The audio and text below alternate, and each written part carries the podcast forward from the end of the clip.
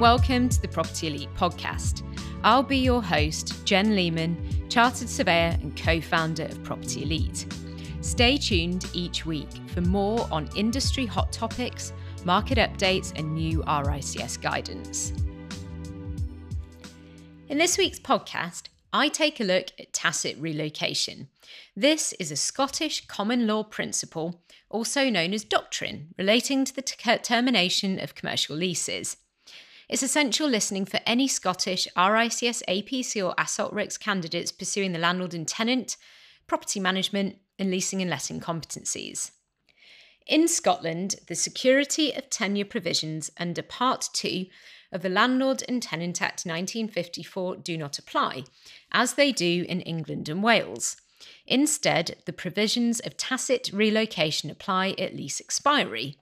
The parties cannot contract out or avoid the provisions of tacit relocation through express contractual terms. Simply put, tacit relocation means that a commercial lease will continue to run on the existing terms unless formal notice to quit is served to terminate the lease. The notice to quit must be in writing and served as prescribed by the lease.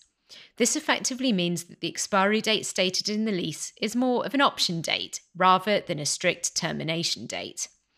Tacit relocation will then apply on every anniversary of the expiry date until notice to quit is served by either party. This means that commercial leases can run on for multiple years due to the effects of tacit relocation. Tacit relocation only applies to commercial leases. Agricultural and residential leases are not affected. Notice to quit must be served by either party to terminate the lease at least 40 days prior to expiry. If notice is not served, then the lease will continue for either another year on the existing terms, if it was originally granted for more than one year, or the same term as the existing lease if it was originally granted for less than one year. For example, a six month lease will continue to six months rather than one year, as we mentioned before. So, what are some of the potential pitfalls of tacit relocation?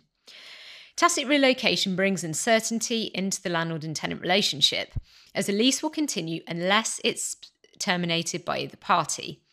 If key dates are missed, then this means that the lease will continue, and this may not actually be desired by one or both parties.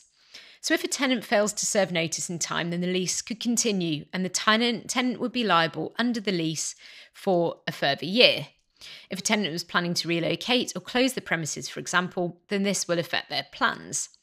Equally, if a landlord fails to serve notice and wants to redevelop the premises or relet to another occupier, then their plans will be delayed. So, are there any reforms planned relating to tacit relocation? The answer is yes. The Scottish Law Commission published a report called Aspects of Leases Termination in October 2022. In this report, the Scottish Law Commission put forward proposals to legislate lease renewals through a draft Leases, Automatic Continuation, etc. Scotland Bill.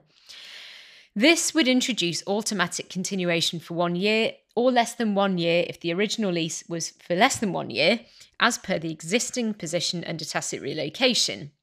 However, the parties would be able to contract out of the provisions of automatic continuation or adopt a flexible approach with a reduced continuation period of 28 days or seven days if the lease was originally granted for under one year.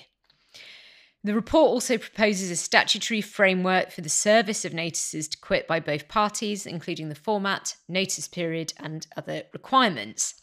These proposals would remove some of the uncertainty around tacit relocation and provide more clarity to both parties over the process at lease renewal. Thanks for listening to the Property Elite podcast this week. Head to our website to check out our full blog, free and paid support resources and services, free consultation for every single RICS APC and ASSOC RICS candidate, and also ask us any questions you have via the website chat blog. See you next week.